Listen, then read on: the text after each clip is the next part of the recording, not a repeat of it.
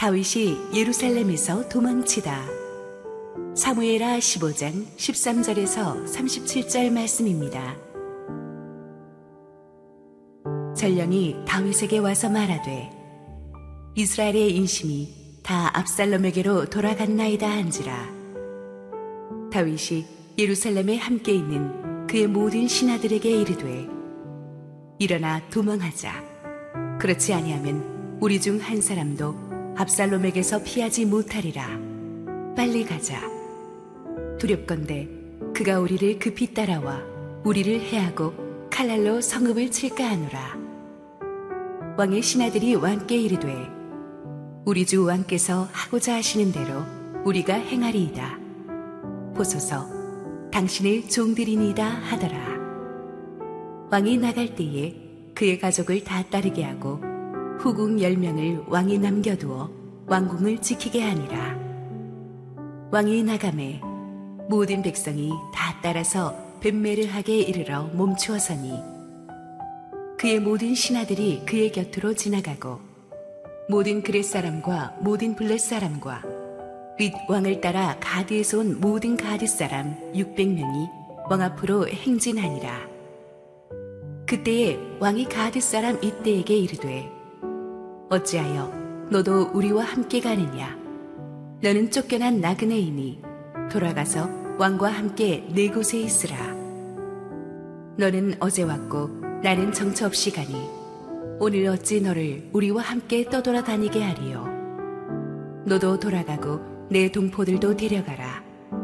은혜와 진리가 너와 함께 있기를 원하노라 하니라.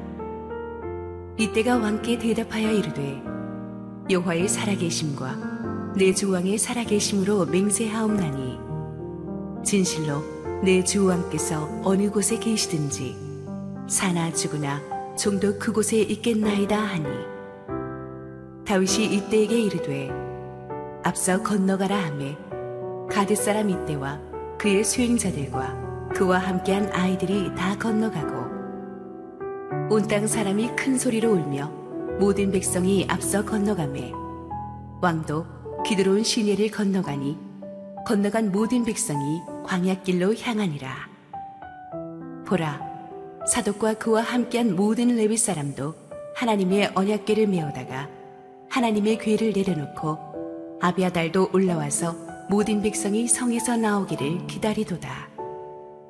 왕이 사독에게 이르되 보라 하나님의 궤를 성읍으로 도로 메어 가라. 만일 내가 여호와 앞에서 은혜를 입으면 도로 나를 인도하사 내게 그 괴와 그 계신대를 보이시리라. 그러나 그가 이와 같이 말씀하시기를 내가 너를 기뻐하지 아니한다 하시면 종이 여기 있사오니 선이 여기시는 대로 내게 행하시옵소서 하리라. 왕이 또 제사장 사독에게 이르되 내가 선견자가 아니냐 너는 너희의 두 아들 곧 내 아들 아이마스와 아비아달의 아들 요나단을 데리고 평안히 성읍으로 돌아가라. 너희에게서 내게 알리는 소식이 올 때까지 내가 광야 나루토에서 기다리리라 하니라. 사독과 아비아달이 하나님의 괴를 예루살렘으로 도로 메어다 놓고 거기 머물러 있으니라. 다윗이 감남산길로 올라갈 때에 그의 머리를 그가 가리고 맨발로 울며 가고 그와 함께 가는 모든 백성들도 각각 자기의 머리를 가리고 울며 올라가니라. 어떤 사람이 다윗에게 알리되 압살롬과 함께 모반한 자들 가운데 아히도벨이 있나이다 하니 다윗이 이르되 여호와여 원하옵건대 아히도벨의 모략을 어리석게 하옵소서 아니라 다윗이 하나님을 경배하는 마루턱에 이를 때에 아렉 사람 후세가 옷을 찢고 흙을 머리에 덮어쓰고 다윗을 맞으러 온지라. 다윗이 그에게 이르되 내가 만일 나와 함께 나아가면 내게 누를 끼치리라. 그러나 내가 만일 성읍으로 돌아가서 압살롬에게 말하기를 왕이여 내가 왕의 종이니이다. 전에는 내가 왕의 아버지의 종이었더니 이제는 내가 왕의 종이니이다 하면 내가 나를 위하여 아이도벨의 모략을 패하게 하리라. 사독과 아비아달 두 제사장이 너와 함께 거기 있지 아니하냐 내가 왕의 공중에서 무엇을 듣든지 사독과 아비아달 두 제사장에게 알리라 그들의 두 아들 곧 사독의 아이마아스와 아비아달의 요나단이 그들과 함께 거기 있나니 너희가 듣는 모든 것을 그들 편에 내게 소식을 알릴지니라 하는지라. 다윗의 친구 후세가 곧 성읍으로 들어가고 압살롬도 예루살렘으로 들어갔더라. 할렐루야 우리 하나님께 감사와 영광의 박수 올려드리겠습니다 축복된 주일 우리 현장 예배 오신 성도님들과 지금 실시간 온라인 생방송으로 함께하고 계시는 국내 모든 성도님들에게 하나님의 은혜가 충만하게 임하기를 축원합니다. 우리 함께 기도하시고 말씀 보겠습니다. 사랑하는 아버지 은혜를 감사합니다. 하루하루 건강히 살아 있음이 축복임을 믿습니다. 세상은 전쟁터 같지만 하나님 오늘도 하나님의 임재 앞에 예배하는 우리 성도들을 붙들어 주시고 부족한 종은 감추시고 오직 우리 주님 홀로 영광 받아 주시옵소서. 예수님 이름으로 기도했습니다. 아멘. 지난 본문에서 우리는 아들의 반란의 서막을 함께 살펴보았습니다. 카리스마와 리더십, 치밀한 전략을 겸비한 압살롬은 4년이 넘는 기간 동안에 아주 철저하게 주도 면밀하게 반역을 준비합니다. 무기와 병사들을 차근차근 모으고 사람들의 민심도 자기 편으로 끌어들였습니다. 쿠데타 정부를 운영할 200명 정도의 아주 엘리트 참모들도 어, 포진시켰습니다. 마침내 모든 준비가 다 되었다고 판단되었을 때 압살롬은 순진한 아버지를 속이고 헤브론으로 내려가서 반역의 깃발을 들어올립니다. 이스라엘 열두 지파 모두에게 압살롬이 왕이 되었다는 거짓 전령들이 거짓 메시지를 담은 전령들이 달려가면서 압살롬의 반란군은 순식간에 노도와 같이 예루살렘으로 휘몰아칩니다. 다윗의 신임하던 참모 아이도벨이 압살롬에게 가세하면서 반란군의 규모는 눈덩이처럼 커졌습니다. 그들은 이제 예루살렘 함락을 목표로 달려오고 있었습니다. 이때 다윗 왕의 나이는 60세, 압살롬의 나이는 28세 정도로 추정이 됩니다. 13절 읽습니다. 전령이 다윗에게 와서 말하되 이스라엘의 인심이 다 압살롬에게로 돌아갔나이다 한지라. 여기서 전령이 어 압살롬의 군대가 엄청납니다. 이렇게 말하지 않고 이스라엘의 인심이 다 압살롬에게 돌아갔습니다라고 말한 것을 주목하십시오. 반란군들이 백성들의 전폭적인 지지를 등에 업었다는 말로서 다윗에게는 군사력의 열쇠보다 훨씬 뼈아픈 말입니다. 민심이 이반되었다는 뜻이죠. 지난 본문에서 우리는 이런 상황이 벌어지게 된 배경을 공부했죠. 압살롬은 4년 동안에 예루살렘 성문 앞에 지키고 섰다가 다윗 왕에게 오는 백성들의 민원을 자기가 다 중간에서 가로채서 자기가 다 문제를 해결해 주면서 그들의 마음을 다독이고 민심을 장악합니다. 그렇게 해서 바닥 민심이 압살롬에게로 많이 모아졌기 때문에 반란이 터지자 그에게 미혹된 수많은 백성들이 압살롬의 편에 섰습니다. 아마 이때 민주주의식 투표를 했거나 지지율 조사했으면 다윗이 압살롬을 당하지 못했을 것입니다. 30년 다윗의 통치를 받았던 백성들이 압살롬의 유혹으로 넘어가는 게 딱 4년 걸렸어요. 다윗이 얼마나 큰 배신감을 느꼈겠습니까? 그런데 이 절망적인 상황에서 다윗이 의외의 반응을 보입니다. 14절 읽습니다. 다윗이 예루살렘에 함께 있는 그의 모든 신하들에게 이르되 일어나 도망하자. 그렇지 아니하면 우리 중 한 사람도 압살롬에게서 피하지 못하리라. 빨리 가자. 두렵건대 그가 우리를 급히 따라와 우리를 해하고 칼날로 성읍을 칠까 하노라. 아무리 전세가 열세라고는 하지만 다윗은 어릴 때부터 전장을 누벼왔던 어, 아주 군사적 영웅입니다. 게다가 아직도 다윗의 주변에는 충성스러운 병사들이 많았습니다. 그런데 어떻게 다윗이 단 한 번의 전투도 없이 이렇게 쉽게 허겁지겁 예루살렘을 적의 손에 내주기로 결단했는지 조금 이해가 되질 않죠. 여기에는 몇 가지 이유가 있는데 첫째는 다윗이 이 반역의 원인을 자기의 죄 때문인 것을 자각했기 때문일 것입니다. 아마 오래전에 자기가 죄를 지었을 때 하나님이 주셨던 예언의 말씀을 기억했겠죠. 칼이 네 집안을 떠나지 않을 것이다. 다윗은 자기의 범죄로 말미암아 하나님의 징계 칼이 아들 압살롬의 반역을 통해서 자기에게 떨어지고 있는 것을 알았습니다. 그렇게 해서 일어난 반란으로 말미암아 일어날 대량 민간인 학살을 다윗은 막고 싶었던 것입니다. 그가 따라와 우리를 해하고 칼날로 성읍을 칠까 하노라. 반란군 또한 유다 백성들인데 이렇게 치열한 공성전과 예루살렘을 놓고 시가전을 벌이면서 같은 민족들끼리 특히 민간인이 많이 죽고 죽이는 그런 유혈 사태가 발생하는 것을 다윗은 원치 않았습니다. 이걸 보니까 다윗과 압살롬이 얼마나 다른가를 알 수가 있죠. 압살롬은 수당 방법 가리지 않고 권력을 쟁취하려는 사람이고 다윗은 끝까지 백성들을 아끼는 아버지의 마음이 있는 사람이었습니다. 또 한 가지 다윗은 군사 전략가입니다. 지금은 일단은 시간을 후퇴함으로써 시간을 벌어야만 했습니다. 비록 자기의 죄 때문에 이런 반란을 겪지만 다윗은 자신이 하나님이 기름 부어 세운 왕이고 압살롬은 그렇지 않다는 것을 알고 있었습니다. 그 압살롬의 손에 이 나라를 넘겨줄 수는 없었습니다.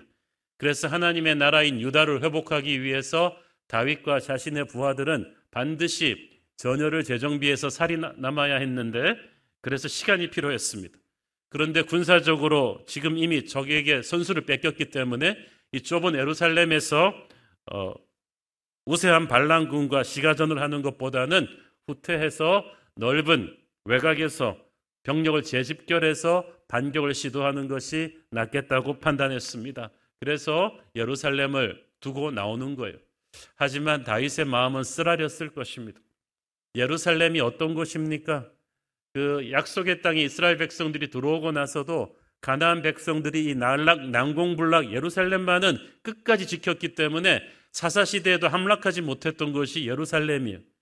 다윗이 요압과 함께 불가능한 예루살렘 그물 탈환 전쟁을 승리해서 뺏은 거예요. 그래서 예루살렘 성을 사람들은 다윗의 성이라고 불렀습니다. 다윗의 영광과 예루살렘의 영광은 하나였어요.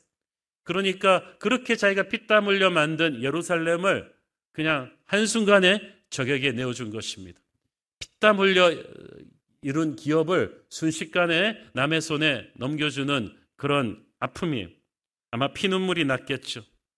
그런데 놀라운 것은 다윗이 이렇게 수세에 몰렸는데도 다윗의 부하들이 끝까지 그를 배신하지 않고 그의 곁을 지켰다는 사실입니다. 15절 읽습니다. 왕의 신하들이 왕께 이르되 우리 주 왕께서 하고자 하시는 대로 우리가 행하리이다. 보소서 당신의 종들이니이다 하더라. 아, 참 대단합니다. 지금 세상적인 시각에서 볼 때 영리한 사람들은 이미 다윗을 다 버렸어요. 다 압살롬의 편에 섰어요. 이미 예루살렘을 버리고 도망가는 이 늙은 왕에게 무엇을 기대하겠습니까? 이 전세가 뒤집어질 확률은 1%도 안 됐습니다. 그러므로 영악한 인재들이라면 앞날을 생각해서 이제 압살롬한테 줄을 다 섰겠죠. 그런데 다윗의 신하들은 영리하진 않았지만 충성스러웠습니다. 끝까지 다윗 옆에서 그와 함께 하겠다고 했습니다. 그것은 죽을 각오를 했다는 얘기죠. 사울의 부하들이나 훗날 압살롬의 부하들처럼 세분리하면 그냥 도망쳐버리는 그런 비열한 인간들이 아니었어요.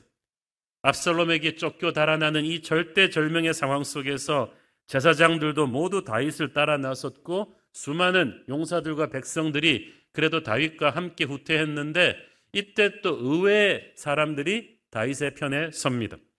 17절 20절 읽습니다. 왕이 나가매 모든 백성이 다 따라서 벤메르하게 이르러 멈추어 서니 그의 모든 신하들이 그의 곁으로 지나가고 모든 그렛 사람과 모든 블렛 사람과 및 왕을 따라 가드에서 온 모든 가드 사람 600명이 왕 앞으로 행진하니라. 그때 왕이 가드 사람 이때에게 이르되 어찌하여 너도 우리와 함께 가느냐? 너는 쫓겨난 나그네이니 돌아가서 왕과 함께 네 것에 있으라. 너는 어제 왔고 나는 정처 없이 가니 오늘 어찌 너를 우리와 함께 떠돌아다니게 하리요 너도 돌아가고 네 동포들도 데려가라. 은혜와 진리가 너와 함께 있기를 원하노라 하니라. 참 다윗이 대단한 사람입니다. 이 그렛 사람과 블렛 사람들은 모두 다윗과 한때 원수 관계에 있던 블레셋 출신들이에요. 특히 이들을 지휘하던 대장 이때는 골리앗의 고향 가드 출신입니다. 인간적으로는 다윗의 철천지 원수라고 봐도 무방한데 이들이 어떻게 다윗의 부하가 되었을까요? 아마 30여 년 전에 다윗이 사울에게 쫓기는 도망자 생활을 할 때 블레셋에 잠시 망명했던 적이 있었는데 그때 다윗의 인품과 리더십에 매료되어서 그의 부하가 되었을 것이라고 학자들은 추정합니다. 그래서 19절에 보면 다윗은 이들에게 너희들은 쫓겨난 나그네라고 합니다. 그 말은 그 다윗을 따르기로 선택했기 때문에 그들은 고향 블레셋에서도 추방당한 사람들이라는 얘기예요. 그들은 이방인이면서 모든 것을 버리고 다윗을 쫓았고 그렇게 다윗을 따라다닌 지가 30년이 되었습니다. 광야에서 왕이 된 뒤에도 변함없이 다윗의 곁을 지켰는데 이제 아들의 반역으로 다윗이 모든 것을 잃고 쫓겨가는데도 다윗 옆에 철석같이 붙어 있어요. 그러니까 보다 못한 다윗이 대장 이때를 불러서 이제 그만 돌아가라. 너희들 할 만큼 했다. 이제 나를 따라봐야 너희들한테 이익될 거 아무것도 없다. 돌아가서 네 왕 옆에 있으라. 그 말은 무슨 말이에요? 이제 압살롬이 새 왕이 될 것이니까 그 압살롬 옆에 붙어라. 그래야 이방인인 네가 살 길이다.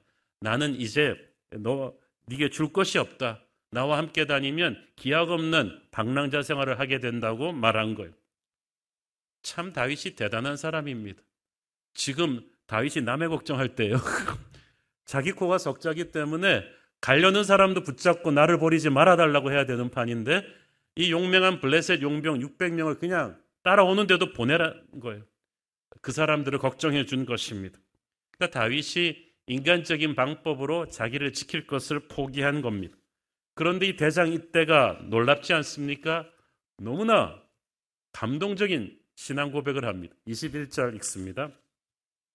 이때가 왕께 대답하여 이르되 여호와의 살아계심과 내 주 왕의 살아계심으로 맹세하옵나니 진실로 내 주 왕께서 어느 곳에 계시든지 사나 죽으나 종도 그곳에 있겠나이다 하니 아 이런 거를 가르켜서 멋져 부러라고 바라는 건데 이방인인 이때가 여호와의 살아계심을 이야기합니다. 그 말은 다윗과 함께 있으면서 다윗의 하나님을 이 블레셋 용병들도 믿게 되었다는 뜻이겠죠.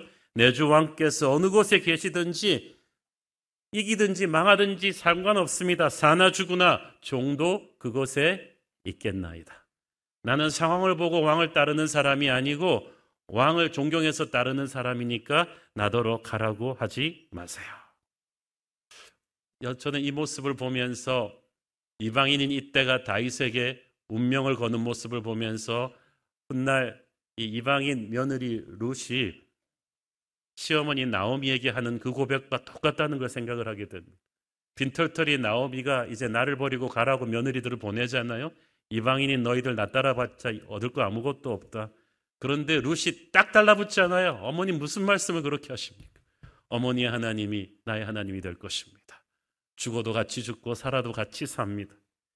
그 룻도 그렇고 이 때도 그렇고 그냥 의리나 충성 차원을 넘어선 어떤 거예요. 그들은 왜 아무것도 없는 나옴이나 아무것도 없는 다윗을 따르겠다고 합니까? 그들은 단순히 다윗에게 인간적인 의리를 지키는 게 아니라 다윗의 하나님을 떠날 수가 없었던 것입니다. 여러분 모든 인간관계는요 하나님 중심으로 만들어져야 돼요. 그렇지 않고 인간적인 방법과 인간적인 조건으로 만든 인간관계는 여러분 인생에 조금만 비바람이 몰아치면 다 무너집니다. 여러분 인생이 힘들어질 때 여러분 옆에 누가 남습니까? 조건부고 여러분 옆에 있었던 사람 다 떠나버려요. 그런데 다윗은 단순한 인간적인 힘으로 그들을 끌어당긴 것이 아니라 하나님의 은혜로 함께 있었던 동지들이었던 거예요. 이때는 하나님의 사람을 알아보는 영적인 눈이 있었어요. 그래서 다윗에게 충성을 바친 거예요. 압살롬을 비롯한 많은 백성들이 반란군에게 휩쓸렸지만 다윗 옆에는 끝까지 그 곁을 지키는 이때 같은 부하들이 있었고 다윗은 그들을 보면서 아 하나님이 아직도 나를 버리지 않았구나라는 확신을 느꼈을 것입니다. 여러분 옆에도 끝까지 남아있는 하나님의 사람들이 있습니다. 떠난 사람들만 생각하면서 이를 갈지 마시고 여러분 옆에 아직도 남아있는 신실한 하나님의 사람들을 감사하십시오.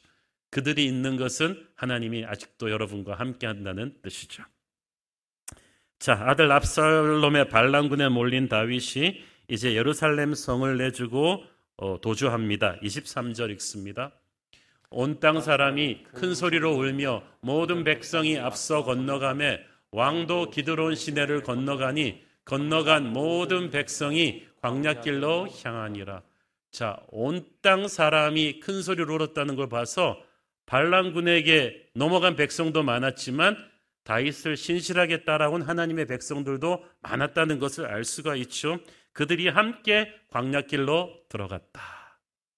참 가슴 찡한 말씀이에요. 다윗에게 있어서 광야길은 낯선 길이 아닙니다. 우리가 광야 뷰티풀 시리즈를 설교했지만 광야 뷰티풀을 삶으로 간증할 수 있는 사람이 다윗 아닙니까? 20대 그 10년이 넘는 광야 생활을 도망자로 보냈던 다윗이었는데 이제 30년이 지나서 나이 60이 돼갖고 다시 광야길로 이제는 자기를 따르는 수많은 백성들과 함께 광야길로 돌아갑니다. 참 우리 인생이 한치 앞을 볼 수가 없죠. 우리가 못 살다가 잘 살기는 쉬워도요. 잘 살다가 못 살다가 한번 확 잘 산 다음에 다시 못 살기는 정말 어렵습니다. 고통이 그냥 두 배로 커지죠. 두 번째 광야는 항상 첫 번째 광야보다 어렵습니다. 다윗은 이제 나이도 들었고 모든 상황이 더 어려워졌어요. 모든 사람들은 이제 다윗의 시대는 끝났다고 생각했을 것입니다. 다윗 기업의 주가는 땅에 떨어졌을 것이고 모두 다윗에게서 이제 슬슬 손을 떼는 순간이었습니다. 그러나 예루살렘을 빼앗기고 쫓겨간다고 해서 하나님의 나라가 무너진 것은 아닙니다. 하나님이 기름 부으신 왕 다윗이 살아 있었기 때문에 하나님의 나라가 아직도 건재합니다. 위기를 맞아 흔들렸지만 결코 무너지지는 않아요. 저는 이 다윗의 모습에서 교회를 봅니다. 지난 2000년 교회 역사 가운데 얼마나 많은 교회가 망해서 없어지고 말 것 같은 위기를 교회는 많이 뚫고 왔습니까? 수많은 외부의 핍박과 내부 분열과 전염병과 이단들의 공격과 지도자들의 타락으로 교회는 몇 번씩 흔들리고 흔들리고 무너질 뻔했습니다. 계시록이 쓰여지던 초대교회 때 그 이미 안팎의 핍박으로 무너지는 줄 알았어요. 그런데 로마는 없어졌는데 교회는 없어지지 않았어요. 할렐루야. 로마 뒤에 일어난 교회를 핍박했던 수많은 제국들도 지금 다 망했지만 교회는 아직도 건재합니다. 교회 머리이신 주님이 살아계시는 한 교회는 결코 쓰러지지 않을 것입니다.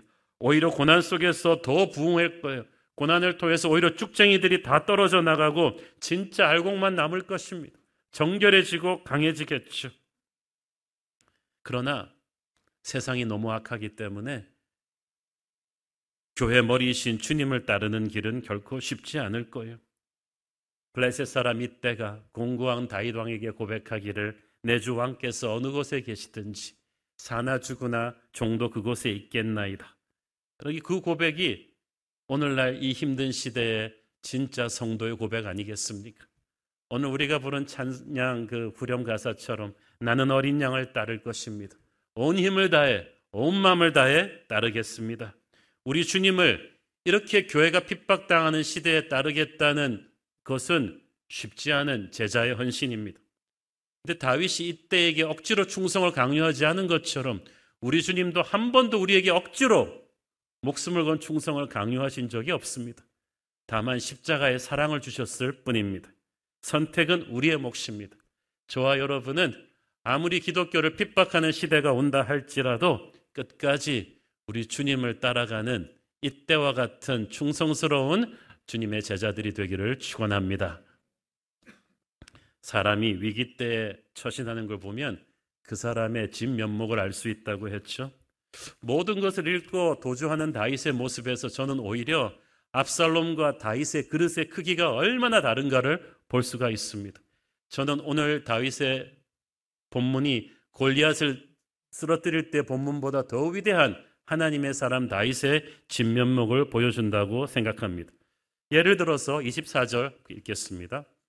보라 사독과 그와 함께한 모든 레위 사람도 하나님의 언약궤를 메어다가 하나님의 궤를 내려놓고 아비아달도 올라와서 모든 백성이 성에서 나오기를 기다리도다. 예루살렘을 떠난 다윗에게 자신을 기다리던 제사장 사독과 아비아달이 나와서 그와 함께 조인하려고 기다렸는데 뭘 들고 왔냐 하면 하나님의 언약궤를 들고 따라 나왔어요. 이것은 엄청난 일입니다. 이스라엘 백성들에게 있어서 하나님의 언약궤는요. 모세 때부터 있었던 하나님의 언약궤. 지난 500년 동안 하나님의 임재를 상징했습니다. 승리를 상징했습니다. 아무리 수도 예루살렘을 잃고 도주한다고 해도 만약에 다윗이 하나님의 언약궤와 함께 간다면 압살롬은 결코 민심을 잡을 수가 없었을 거예요. 모든 명분이 언약궤와 함께 있는 왕에게 오거든요. 그러므로 그 당시 하나님의 언약궤의 상징성은 조선시대 옥새가 비교할 바가 못 돼요. 언약궤를 가진 자가 진짜 왕인 거예요. 그래서 제사장들이 언약궤를 들고 다윗을 따라온 거예요. 다윗이 만약 보통 사람 같았으면요. 아, 잘했어, 잘했어. 너희들이 진짜 나의 충신들이구나. 가자, let's go. 그러면서 언약궤 메고 뛰었을 거예요. 그런데 다윗은 보통 사람이 아니에요. 여기서 저는 왜 하나님이 다윗을 그토록 사랑하셨는가를 볼 수가 있습니다. 의외의 대답을 합니다. 이 보물단지 같은 언약궤가 들어왔는데 다윗이 뭐라고 합니까? 25절, 26절. 왕이 사독에게 이르되 보라 하나님의 궤를 성읍으로 도로 메어 가라. 만일 내가 여호와 앞에서 은혜를 입으면 도로 나를 인도하사 내게 그 궤와 그 계신 데를 보이시리라. 그러나 그가 이와 같이 말씀하시기를 내가 너를 기뻐하지 아니한다 하시면 종이 여기 있사오니 선이 여기시는 대로 내게 행하시옵소서 하리라. 아, 다윗은 영적인 정곡을 찔렀어요. 나 언약계 이런 식으로 메고 도망가지 않겠다. 만약 하나님이 은혜를 베푸신다면 나는 다시 예루살렘으로 돌아와 언약궤를 볼 것이다. 그러나 하나님이 나를 만약에 기뻐하지 않는다면 이 언약궤 하나 들고 간다고 해서 내가 이길이라는 보장은 없다는 거예요. 다윗은 언약궤를 마치 부적처럼 사용하려는 그 당시 사람들의 생각을 거꾸로 간 거죠. 실제로 그랬어요. 오래전 사무엘상 7장에 보면은 이스라엘 사람들이 삶은 정말 하나님을 분노케 하는 음란하고 타락한 삶을 살다가 전쟁 나니까 허겁지겁 언약궤를 앞세우고 전쟁터에 나갔어. 언약궤를 앞세우고 나가면 이길 거라고 생각했어. 참패하지 않습니까? 언약궤 다 뺏기지 않아요? 그들은 몰랐던 거예요. 언약궤는 부족이 아니라 하나님을 사랑하고 하나님을과 동행하는 사람에게 주는 축복이지 하나님을 거역하면서 이걸 부족처럼 사용하려는 사람에게는 오히려 재앙이라는 것을.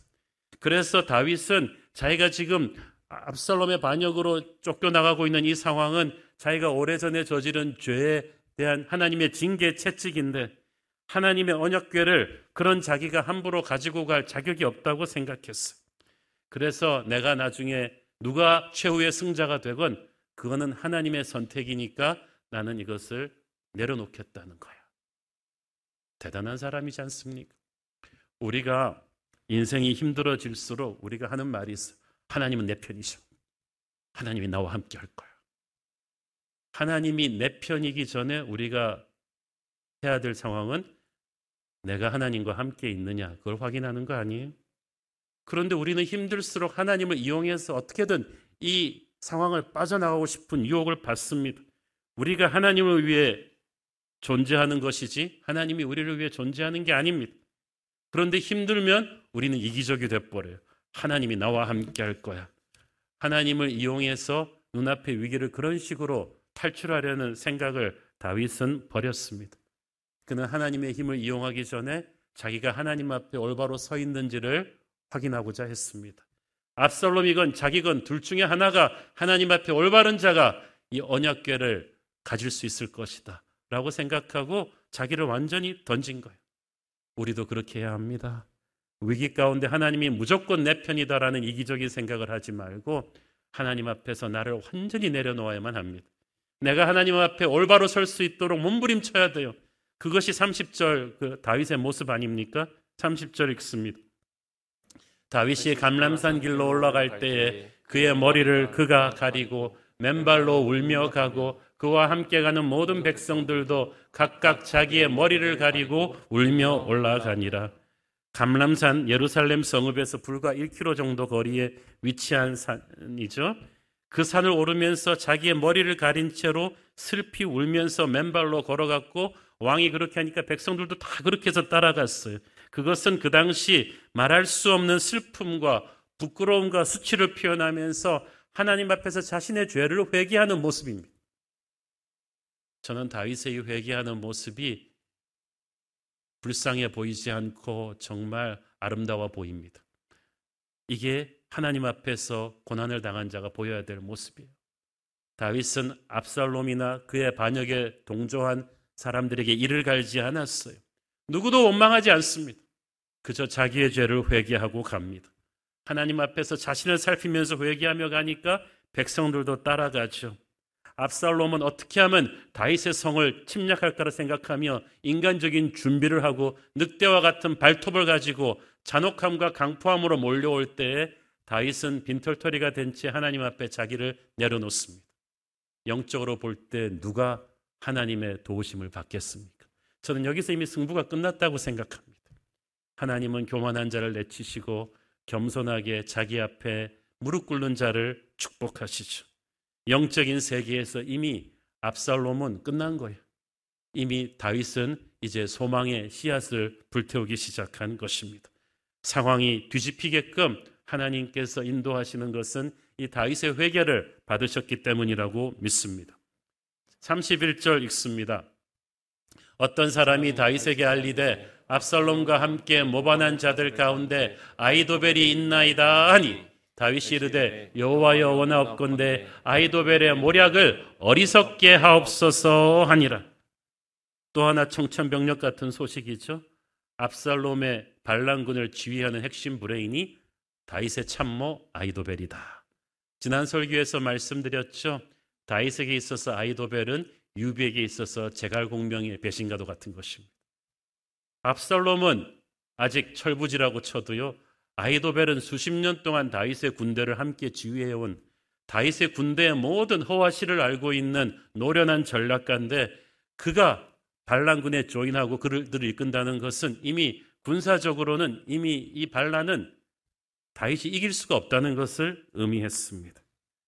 우리는 이 아이도벨의 배신이 오래전 그가 그녀의 그의 손녀 그 바세바를 다윗이 범했을 때부터 시작된 분노란 것을 배웠죠. 압살롬은 그것을 교묘하게 이용했죠. 그래서 정말 배신할 수 없는 사람이 배신했고 그로 인해 다윗은 안 그래도 모든 것이 열세인데 도저히 반란군을 이길 수가 없는 상황에 직면했습니다. 그런데 이 순간에 다윗이 절망하고 다 끝났다 이런 것이 아니라 다윗의 기도가 놀랍습니다. 여호와여 원하옵건대 아이도벨의 모략을 어리석게 하옵소서. 야, 저는 여기서 정말 다윗이 무서운 인물이라고 생각을 합니다. 다윗은 이 절망적인 상황에 오히려 정면으로 싸우기로 하죠. 하나님의 사람은 최악의 위기를 최성의 기회로 만듭니다. 자기가 싸우는 게 아니라 하나님의 도우심을 구했습니다. 아이도벨의 모략을 어리석게 하옵소서. turn his counsel into foolishness. 카운셀이라는 말은 왕에게 조언하는 자예요. 아마 아이도벨의 작전 조언을 압살롬이 다 들을 텐데 그 인간적으로 완벽한 작전 계획을 압살롬이 잘못 사용해서 오히려 그들을 파멸로 이끌게 해달라는 기도입니다.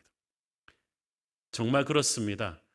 아이도벨에게 의존하는 그들의 의존도가 높으면 높을수록 아이도벨이 무너지면 그들은 무너지는 거예요.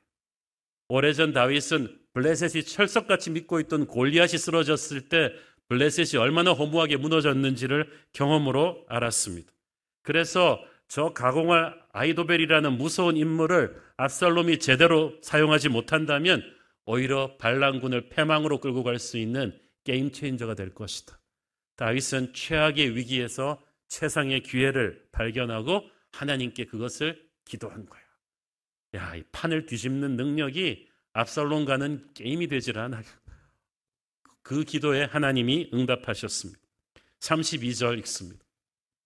다윗이 하나님을 경배하는 마루턱에 이를 때에 아렉 사람 후세가 옷을 찢고 흙을 머리에 덮어 쓰고 다윗을 맞으러 온지라. 하나님을 경배하는 마루턱에서 다윗의 그런 회개와 하나님을 향한 그 기도가 딱 끝나자마자 만난 사람이 후세였어요. 다윗은 직감했습니다. 아이도벨의 모략을 어리석게 할 자기의 기도의 응답이 바로 후세라는 것을 바로 이 사람이다. 이 사람을 써서 하나님이 아이도벨의 모략을 무너뜨릴 것이라는 것을 알았어요. 그 순간에 하나님의 지혜가 다윗에게 임했습니다. 야, 다윗은 지금 넋이 나가서 모든 것을 포기하고 도망가는 노인이 아닙니다. 이때부터 다윗이 지시하는 걸 보세요. 35절 36절 읽습니다. 사독과 아비아달 두 제사장이 너와 함께 있지 아니하냐? 네가 왕의 궁중에서 무엇을 듣든지 사독과 아비아달 두 제사장에게 알리라. 그들의 두 아들 곧 사독의 아마스와 아비아달의 요다단이 그들과 함께 거기 있나니 너희가 듣는 모든 것을 그들 편에 내게 소식을 알릴지라 하는지라. 다윗은 후세를 압살롬의 진영에 거짓 투항시켜 가지고 압살롬의 참모로 만들어서 아이도벨의 계략을 엎을 계략을 합니다. 그리고 동시에 후세를 도울 스파이 조직을 순식간에 압살롬 진영에 숨겠다고 합니다. 제사장 사독과 아비아달이 예루살렘으로 돌아갈 텐데 아마 언약계를 가지고 돌아갔으니까 압살롬이 의심하지 않고 그들을 여태 두겠죠. 그들에게 네가 입수하는 모든 정보를 전해라. 그러면 그들이 내게 정보를 전해줄 것이다. 야, 그 절대절명의 순간에 다윗이 순식간에 적의 핵심 참모진에다가 스파이 조직을 구축하고 나오는 거야. 어, 압살롬은 결코 이렇게 노련한 하나님의 지혜가 있는 아버지를 이길 수가 없어요. 다윗은 처음에 많이 놀라고 낙담했지만 하나님 앞에 엎드리고 회개하고 나니까 하나님께서 그에게 다시 일어설 힘을 주셨어요. 수십 년 동안 전장에서 갈고 닦은 다윗의 전략이 그 담대함이 다시 막 살아나기 시작한 거예요. 34절 끝에 보면은 너를 통해서 아이도벨의 모략을 패하게 하리라고 했는데 이것은 자멸이 아니라 외부의 힘으로 무너뜨리겠다는 뜻입니다. 다윗은 하나님의 도우심으로 반드시 반란군을 무찌르고 승리하겠다는 확신을 보입니다. 다윗의 전략을 숙지한 후세가 다시 예루살렘으로 돌아갔죠. 37절에 보니까 공교롭게도 후세가 예루살렘으로 돌아간 시각이 압살롬이 당당하게 예루살렘에 입성한 시간과 똑같았어요. 압살롬은 모르고 있었지만 자기의 가장 의기양양한 영광의 순간에 이미 하나님께서는 압살롬을 무너뜨릴 게임 체인저를 그 안으로 들여보내고 있었어요. 이제 반격의 불씨가 불타오르기 시작했습니다. 저는 이것을 보면서 참 놀랐어요. 다윗은 지금 생존을 걱정하는 패잔병이 아니라 반격을 준비하는 용사입니다. 여러분 같이 후퇴를 같은 후퇴를 해도요 생존을 걱정하면서 후퇴하는 사람하고 반격을 준비하는 장군하고는 어프로치하는 게 완전히 달라요. 다윗은 죽어도 죽지 않았어요. 이건 신에게는 아직도 열두 척의 배가 있나이다 보다 더한 거예요. 어, 오늘 부른 실로암 가사처럼 어두운 밤에 떠나지만 우리는 어둠 속으로 가는 것이 아니라 새벽을 찾아 떠나는 줄로 믿습니다. 그 화급을 다투는 상황에서 다윗은 모든 것을 잃고 광야로 가고 있었지만 죽으러 가는 것이 아니라 반격을 준비하러 가는 거예요. 절망의 시간 가운데서 기도로 다시 살아나요. 그러니까 문제와 정면으로 승부합니다. 지난번 설교에서 제가 다윗은 압살롬과 사울과는 달랐다고 했죠. 그들과는 달리 다윗은 선한 능력으로 나라를 다스렸다고 했는데 선한 능력은 무기력한 능력이 아닙니다. 비둘기처럼 순결했지만 뱀처럼 지혜롭습니다. 어떻게 그 화급을 다투는 상황에서 아이도벨을 무너뜨릴 후세라는 카드를 생각을 했을 것이며 어떻게 언약계를 가지고 돌아가는 제사장들의 이용해서 정보 조직을 구축할 생각을 했겠습니까? 이것은 하나님이 주신 담대함입니다. 하나님이 주신 지혜였습니다. 다윗이 버리지 않았다는 하나님의 약속이었습니다. 수세에 몰리던 다윗이 마치 카메라를 보면서 나 다윗이야. 나 아직 죽지 않았어. 이제부터 반격이야. 저는 다윗이 이 상황에서 후퇴하면서도 반격을 준비하는 그 담대함에서 우리 하나님의 사람들이 오늘날 배워야 될 영적인 담대함을 보는 것입니다. 저는 쫓겨가는 다윗을 보면서 오늘날 우리 한국 교회를 생각했습니다. 우리 한국 교회가 안 그래도 안팎으로 힘들었는데 코로나 시국을 지나면서 너무나 예배며 모든 것이 너무나 크게 흔들렸습니다. 만 개가 넘는 미자립 교회들이 문을 닫는 처참한 상황에서 예배가 위축되고 주일학교가 반토막이 나버린 상황에서 사회가 만들어버린 안티 기독교의 이미지와 이런 거에 막 우리도 위축돼 가지고 말이죠.